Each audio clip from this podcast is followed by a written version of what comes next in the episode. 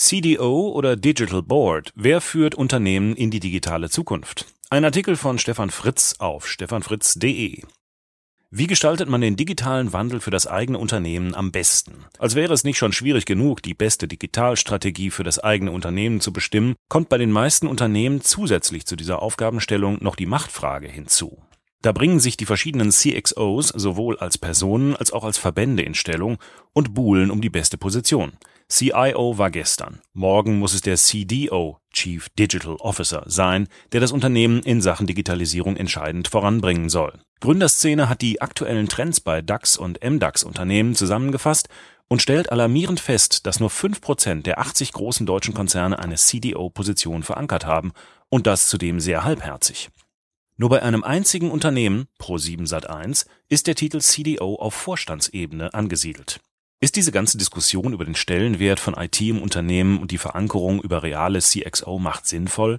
Ich denke nicht, denn CXOs gehören sinnvollerweise zu einer Linienorganisation. Bei richtiger digitaler Transformation geht es aber um die Etablierung neuer Methoden und Denkweisen, die eben nur bereichs- und abteilungsübergreifend funktionieren. Genau das macht die digitale Veränderung über etablierte Projektstrukturen und Change-Management-Prozesse ja so schwierig. Ein neuer Ansatz, das Einspielen der digitalen Veränderung über den Aufsichtsrat, wird bereits in einer Reihe von Unternehmen diskutiert.